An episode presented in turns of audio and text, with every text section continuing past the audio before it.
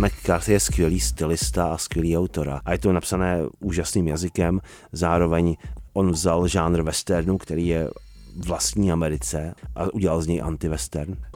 You took more scalps than Sitting Bull himself? I've killed savages. I've killed plenty of them. Because that's my fucking job. Tady v tom pasažérově je víc humoru než v celém McCarthyho díle dohromady. Vlna. Příliv témat z kultury a společnosti s Hanou Řičicovou na rádiu Wave. Vlna. Letos v létě zemřel slavný americký spisovatel Cormac McCarthy. Autor knih Tahle země není pro starý, Cesta, Krvavý poledník a mnoha dalších, které fascinují čtenářstvo po celém světě. Brutalitou, atmosférotvorným jazykem, mnohovrstevnatými příběhy. Poslední dvojce knih Pasažér a Stella Maris, kterou ještě Cormac McCarthy stihl v loni vydat, vychází v češtině posmrtně. Pasažér už je v českých knihkupectvích, Stella Maris ho bude následovat. A vy v dnešní vlně uslyšíte exkluzivně ukázky z téhleté připravované knihy. Kdo je Cormac McCarthy? Jak se jeho knihy překládají? A je na jeho knihách stále ještě něco překvapivého? Posloucháte podcast Vlna? Já jsem Hana Říčicová a autorem dnešní vlny o Cormacu McCartym je redaktor Pavel Sladký. Vlna. Příliv témat z kultury a společnosti s Hanou Řičicovou na rádiu Wave. Vlna. Ahoj Pavle. Ahoj. Obligátní otázka, kdo to je Cormac McCarthy? Zásadní americký autor, který měl velký vliv, nebo pořád má, podle mého názoru, na americkou literaturu i na evropskou. Spisovatel, který měl ke slávě docela dlouhou cestu, nebo k té širší čtenářské známosti, ale rozhodně ji dosáhl, a to díky knihám jako Krvavý poledník, Cesta, Tahle země není pro starý, některé z nich mají i filmovou podobu, takže je to autor, který nakonec dokázal uhranout velké množství čtenářů, včetně mě teda. Máš nejoblíbenější knížku? Mám jich několik, mám dokonce eh, několik, které patří eh, do toho nejzásadnějšího eh, z toho, co Cormac McCarthy napsal, jako je třeba zmíněný Krvavý poledník, kniha, která jako skutečně dokáže člověka zamknout do svojí temné atmosféry. A zároveň mám i některá třeba jeho raná díla, která taky vyšla v češtině, jako je Dítě boží, která mám spojená s nějakým výrazným čtenářským zážitkem. Tahle relativně tenká knížka, eh, přináší hodně drsný příběh, který já jsem četl během takového zimního výletu, eh, kde bylo málo světla, krátký den a zanechalo to na mě eh, jako velkou, velký otisk, velkou stopu. My body is a cage that keeps me from dancing with the one I love. My mind It's true. Took more scalps than Sitting Bull himself? I've killed savages. I've killed plenty of them. Because that's my fucking job. Jakou stopu to zanechalo na amerikanistovi a autorovi knihy Svět v hrsti prachu o Cormacu McCarthym Michalu Svěrákovi se dozvíme právě teď.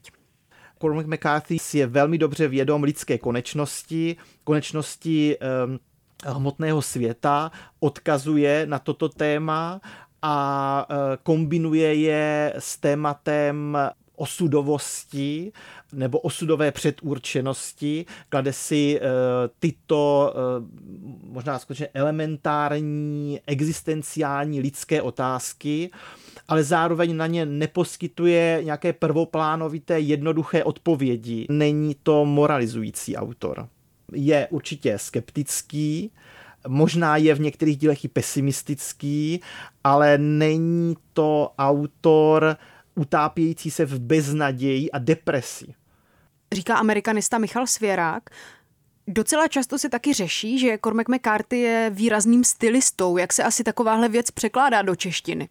Určitě ne snadno. Nakonec taky na díle Cormaca McCarthyho se vlivem různých okolností v Česku vystřídala celá řada překladatelů a překladatelek. A teď aktuálně ty jeho poslední dvě novinky, vydané skoro eh, souběžně, eh, překládá Ladislav Nať, který o tom, jak se mu s Cormacem McCarthym pracuje, eh, nám může říct sám. Je to obtížné, zajímavé a zároveň radostné, protože těžké to je v několika ohledech, protože on eh, pracuje velmi kreativním způsobem se stylem, takže vy musíte vytvořit něco, aby to bylo trošku podobné a samozřejmě jako překladatel nemáte tu úplnou volnost, jako má autor původního textu. Eh, musíte teda udělat něco, co se bude trošku vymykat a zároveň eh, to nebude úplně mimo stylistické možnosti češtiny, takže je to takový, takový balans na hraně. Pak jsou tam těžké reálie, to, to zcela nepochybně. Nejtěžší v tom pasažérovi byly ty reálie z oblastí, které tady nemáme a logicky tedy pro ně nemáme v češtině ani výrazy. Mám na mysli ty ropné plošiny a těžbu v moři a obecně to platí, ale obecně nejenom o McCarthy, ale obecně překládat věci, které jsou spojené s mořem a pokud je tam dost detailní terminologie, tak to je těžké, protože to prostě proto nemáme výrazy. A proč je to radostné? Proto, protože když se vám to trošku podaří, tak máte eh, dobrý pocit. A eh, on je, McCarthy je skvělý stylista a skvělý autora on tak obecně v překladu platí, že i když překládáte velmi obtížnou věc od skvělého autora, tak tím, že je dobrý autor, tak eh, se to překládá podstatně lépe než nějaké věci od horších autorů.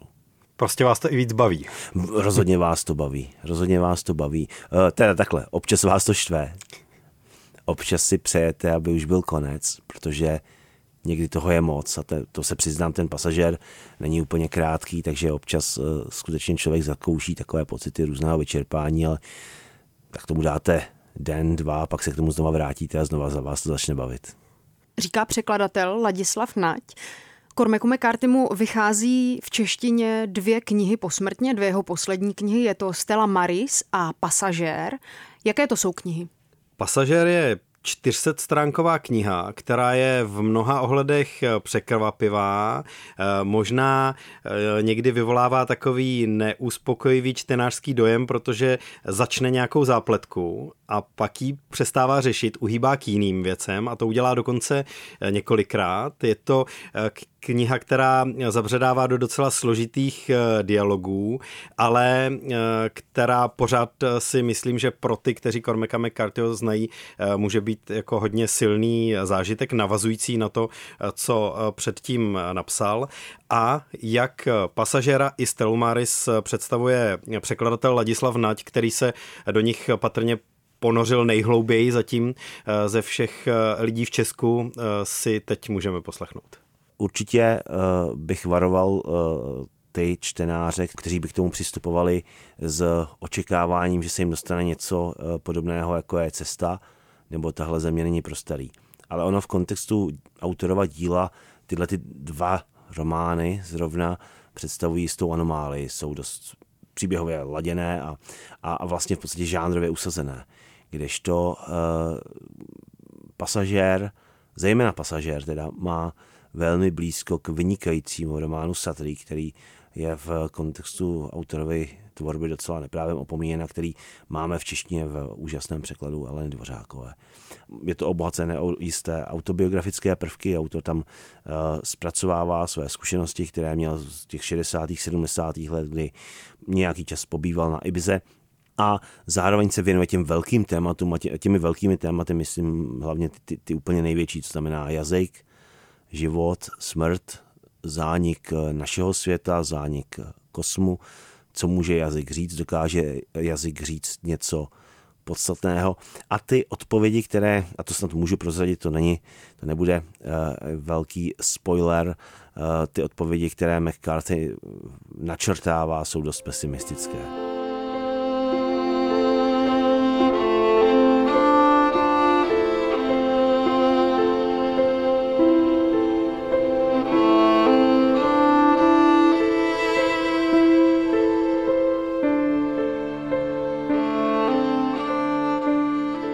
Zaujalo mě, že Stella Maris, jeho nová kniha, která ještě nevyšla, ale uslyšíte z ní krátkou ukázku, je vlastně jenom v dialogu. Ano, je to jenom dialog dvou lidí, psychoterapeut a pacientka, formálně vlastně podle záznamu, podle audiozáznamu natočeném v té titulní Stale Maris, čili v místě, kde se ta psychiatrická instituce nachází a není tam nic jiného než jejich dialog v té knize. Začátek románu Stella Maris zní jako začátek úředního spisu. Konkrétně takhle.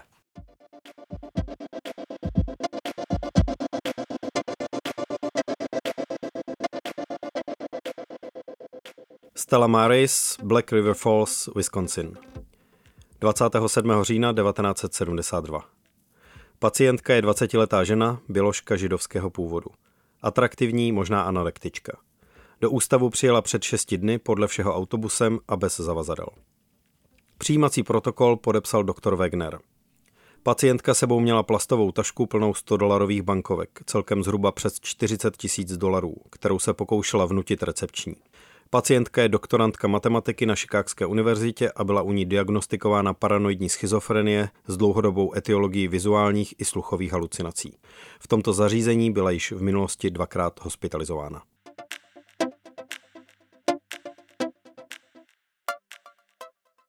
Je to velmi zvláštní, že jsem vlastně žádný takovýhle román neviděl, nebo knihu neviděl, která by byla vlastně jenom dialog, bez čehokoliv dalšího. Zvláštní a vtipný vlastně, protože ten, ten psychoterapeut dělá, co je v jeho silách, aby eh, se dostal na kloup problému, který Ališu tíží.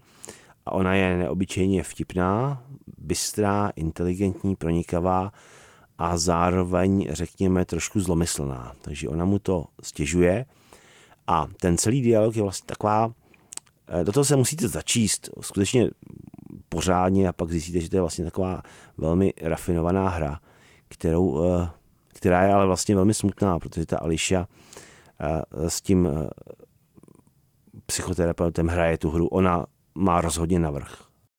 A teď už si ukázku z knihy Stella Marie spustíme. Neděste se, uslyšíte nás teď trochu jinak.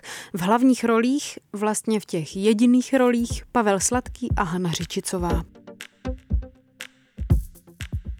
Váš otec zemřel nějakou dobu po vaší matce? Zhruba za čtyři roky. Po dlouhé nemoci? Dost dlouhé na to, aby ho zabila. To zní dost ostře. Poslyšte, já na citace věd z novinových nekrologů nereaguju dobře. Omlouvám se, pokusím se to vést v patrnosti. Kolik vám bylo? 15. Výdala jste ho v té době hodně? Ne, žil ve Srubu na horách, nad jezerem Tahou. Pohádala jste se s ním? Ne. Pracoval jako fyzik na projektu Manhattan. Mluvil o tom někdy? Hlavně s Bobem. Tohle začíná znít jako slyšení před kongresem. Tak mi možná prostě říkejte, co vás napadne. Ne, pokračujte. Asi vás zajímá, jestli trpěl pocitem viny z toho, že se podílel na výrobě bomby. Netrpěl ale je mrtvý. Můj bratr je po mozkové smrti a já jsem v blázinci. Dobře, co dalšího? Co dalšího? Patřil do skupiny vědců, kteří se po válce vydali do Hirošimy, aby vypracovali zprávu o způsobených škodách. Myslím, že vystřízlivěl z toho, co viděl, ale nemůžu skutečně mluvit za něj. Ať už by tu bombu udělal kdokoliv, tak by s ní něco vyhodil do povětří a on si určitě říkal, že je lepší, když to uděláme my než oni. Ať už by to oni byl kdokoliv.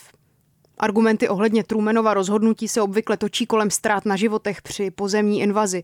Můj otec to vnímal jinak. Měl za to, že pokud by Japonsko bylo poraženo pozemní invazí, k žádné zázračné rekonstrukci by po válce nedošlo. Že by Japonsko bylo poníženo jako národ a vstoupilo do dlouhé doby úpadku. Takhle ale nebyli poraženi v bitvě, byli poraženi magií. Nezní to trochu účelově? Když myslíte, taky to může být pravda. A vy si myslíte, že to pravda je? Já nevím, je to teorie vynalezená a patentovaná mým otcem. Já žádné politické názory nezastávám. A jsem pacifistka až do morku kostí. Válku v tom moderním slova smyslu může vést jenom národ a já národy nemám ráda. Věřím v útěk. Kdybychom měli dítě, vzala bych ho tam, kde by se válka jevila nejméně pravděpodobná. Ačkoliv je asi obtížné přechytračit dějiny. Nicméně se o to můžete pokusit. Já to tedy nedělám, abych odpověděla na vaši další otázku. Vašemu otci nedáváte nic za vinu. Ne.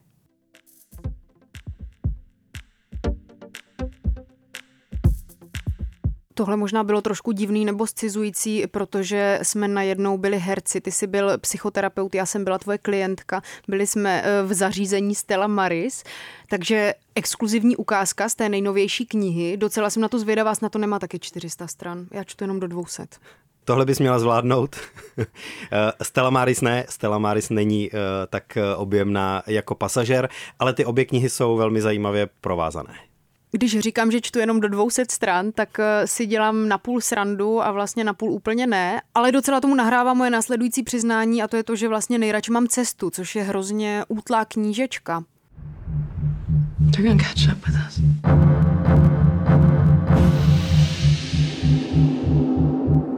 They're gonna catch up with us and they're going to kill us. Jaký jsou ty jeho další asi největší knihy, nebo nejzásadnější?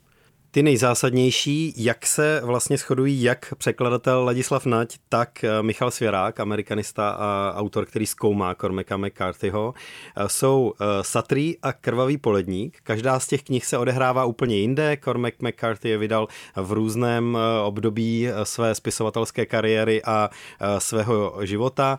Krvavý poledník má westernové parametry nebo westernové reálie a Satrí je jižanský román a víc bych k tomu eh, nechal říct právě eh, Michala Svěráka a Ladislava Nadě. Krvavý poledník a neb Večerní červánky na západě. To je román z roku 1985, který bývá tradičně označován za eh, tvůrčí vrchol Cormaca McCarthyho. A já bych s tímto názorem jednoznačně souhlasil. Myslím, že to, myslím si, že to skutečně takto je.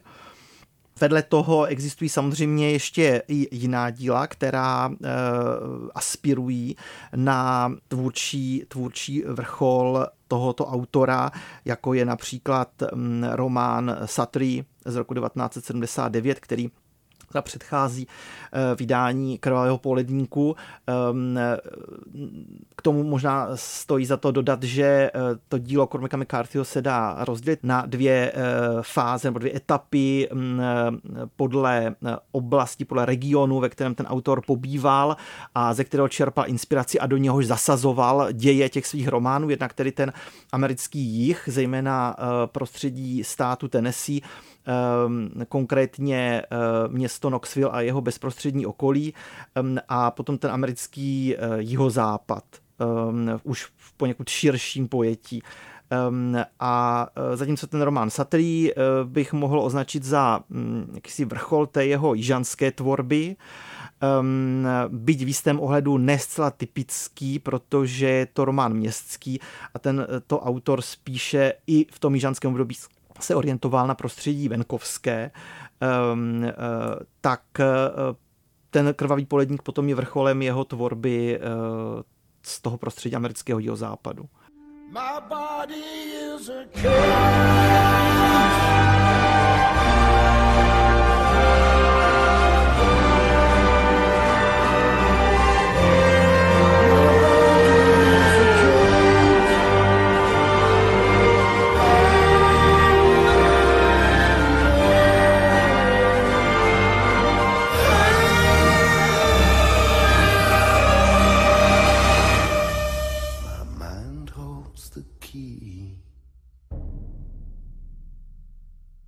Já mám nejradši Krvavý poledník, protože je to dílo, které uh, i okolnostmi svého vzniku, tou dobou, bylo velmi uh, zásadní pro diskuzi uvnitř americké společnosti. Jenom bych asi právě si to dodal, je to dílo, které vznikalo v 70.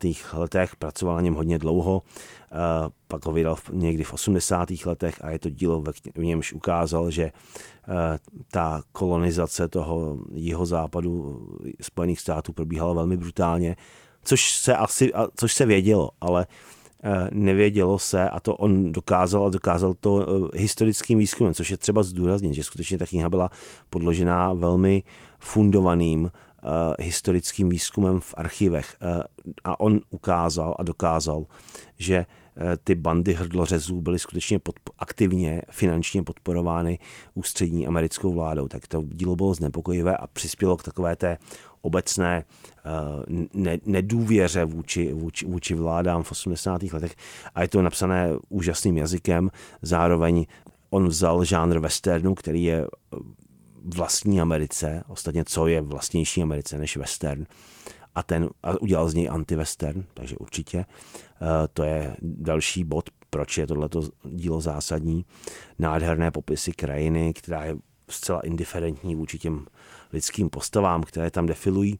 Takže za mě krvavý poledník, pak Satrík, což je uh, opravdu nádherný popis života na, na Mississippi. No a já bych uh, k těm mistrovským dílům nakonec zařadil i pasažéra a Stelu Maris. Říkají Michal Svěrák a Ladislav Nať. Je ještě něco, čím nás tenhle ten autor může překvapit? A nebo to zase bude nějaká postapokalyptická literatura uh, s hrstmi plnými prachu? postapokalyptická literatura to není, protože to vlastně v celku toho díla Cormaca McCarthyho je jenom uh, ta uh, cesta, ale překvapivé ty knihy jsou. Jednak proto, co jsme už říkali, že to je na kost ohlený dialog bez jakéhokoliv doprovodného slova, řeči vypravěče a podobně. A zároveň třeba taky kvůli překvapivému humoru.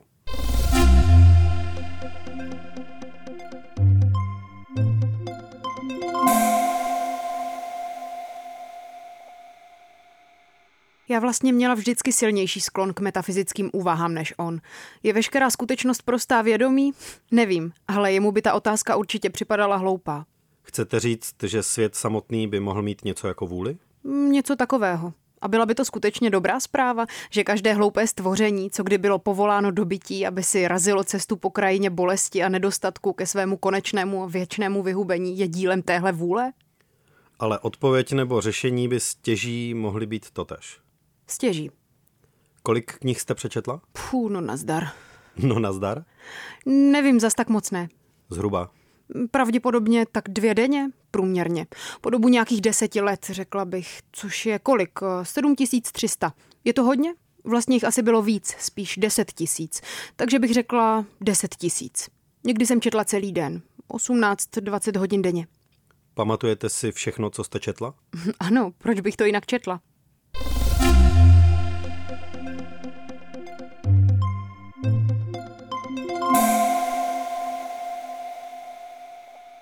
Tady v, té, v tom pasažérově je víc humoru než v celém McCarthyho díle dohromady. A ty pasáže kurzivou jsou totálně groteskní, zároveň jako temné, že jo, jsou to halucinace, eh, plné jazykových říček, tak když odlídnu od toho, že jako překladateli se mě to nepřekládalo úplně dobře, protože ty hříčky jsou často, to jsou skutečně slovní hříčky, které velmi často eh, nemají nějaký jako zásadní význam, ale je to jenom proto, že prostě ten jazyk angličtina tu hříčku umožňuje, tak já jsem hledal možnosti, jak to eh, převést do češtiny, abych, eh, abych co nejvíce z té hravosti zachoval, ale překvapilo mě to hodně. Říká překladatel Ladislav Nať a kromě humoru je to podle Michala Svěráka taky politika, nebo to, jak vlastně Cormac McCarthy politiku ve svých dílech zpracovává. Má to samozřejmě i určitý politický rozměr. Nejde tak ani o to, eh, jakého politického zaměření nebo orientace je ten samotný, nebo byl ten samotný autor, ale co vlastně lze vyčíst z těch děl, jako jaká jsou vlastně ta díla. No a to je opravdu jako hodně zajímavý, protože ta díla jsou ve skutečnosti konzervativně reakční když se to takhle vezme, protože to je v podstatě od začátku, od toho prvního románu Strážce sadu z roku 65, kdy eh, byl vlastně ten autor mladý, že? až po tu Stelu Maris a toho pasažéra, tak vlastně je to zaměřeno proti, je to vlastně antiosvícenský, takový jako proti pokroku, proti modernitě a zároveň to oslavuje eh, řekněme, jako nezávislost individua, eh, jeho eh, svobodu, jeho soběstačnost, jo, všechny ty postavy vlastně takové jsou. And now it's here. And it's either heads or tails. And you have to say, call it. Look, I need to know what I stand to win. Everything. How's that? You stand to win everything, call it. Podcastu Vlna o Cormacu McCartym, americkém spisovateli, se bavíme o tom, jak velká spisovatelská osobnost vlastně odešla, nebo zkrátka, jaký měl význam jako spisovatel, ale co to bylo za člověka? Dá se to nějak stručně charakterizovat, co nás vlastně, o jakého člověka jsme přišli? Já si myslím, že to víme jenom do určité míry, protože Cormac McCarthy dával minimum eh, rozhovorů, eh, takže eh, do svého soukromí příliš vědce, literární kritiky nebo autory nějakých talk show nepouštěl. Každopádně to byl autor, který si dával velmi záležet na jazyce. Občas vidíme, že nějaká osobní témata se prolínala s tím, co v těch knihách je, nebo k čemu ho to nutilo se vracet. Zajímavé jsou ty politické postřehy, které jsme slyšeli od Michala Svěráka, jak může jeho dílo vyznívat. Každopádně je to eh, autor dost jako velkého, bohatého díla, které může mít eh, různé vstupní body. Eh, kdyby to měla být kinematografie, tak nejlepším vstupním bodem asi bude Tahle země není pro starý, prostě protože je nejpodařenější. Do you want to leave a message? Yes. I don't come back, you tell mother I love her. Your mother's dead. Well, then I'll tell her myself. Eh, chystala se taky adaptace Krvavého poledníku, toho nejvyzdvihovanějšího a nejzásadnějšího eh, díla, ale ta, jak to tak vypadá, uvízla už po několikáté na mrtvém bodě, takže eh, na webu najdete ukázky z toho připravovaného filmu, ale žádný dál nevzniká a uvidíme, jak to s ním bude. Případně tím dobrým stupním bodem můžou být některé z těch knih, typu Cesta nebo Tahle země není pro staré, které jsou útlejší, víc zaměřené eh, na příběh a tam tudy se potom eh, můžete dostat dál, což za sebe zdůraznuju, Cormac McCarthy si rozhodně zaslouží. Tak ti moc děkuju, Pavle. Díky. Ahoj. Ahoj. Poslouchali jste podcast Vlna, tentokrát o spisovateli Cormacu McCartym. Autorem dnešní vlny je redaktor Pavel Sladký. Loučí se Hana Řičicová. Vlna Příliv témat z kultury a společnosti s Hanou Řičicovou na rádiu Wave. Vlna. Poslouchej na webu wave.cz lomeno vlna, v mobilní aplikaci Můj rozhlas a v dalších podcastových aplikacích.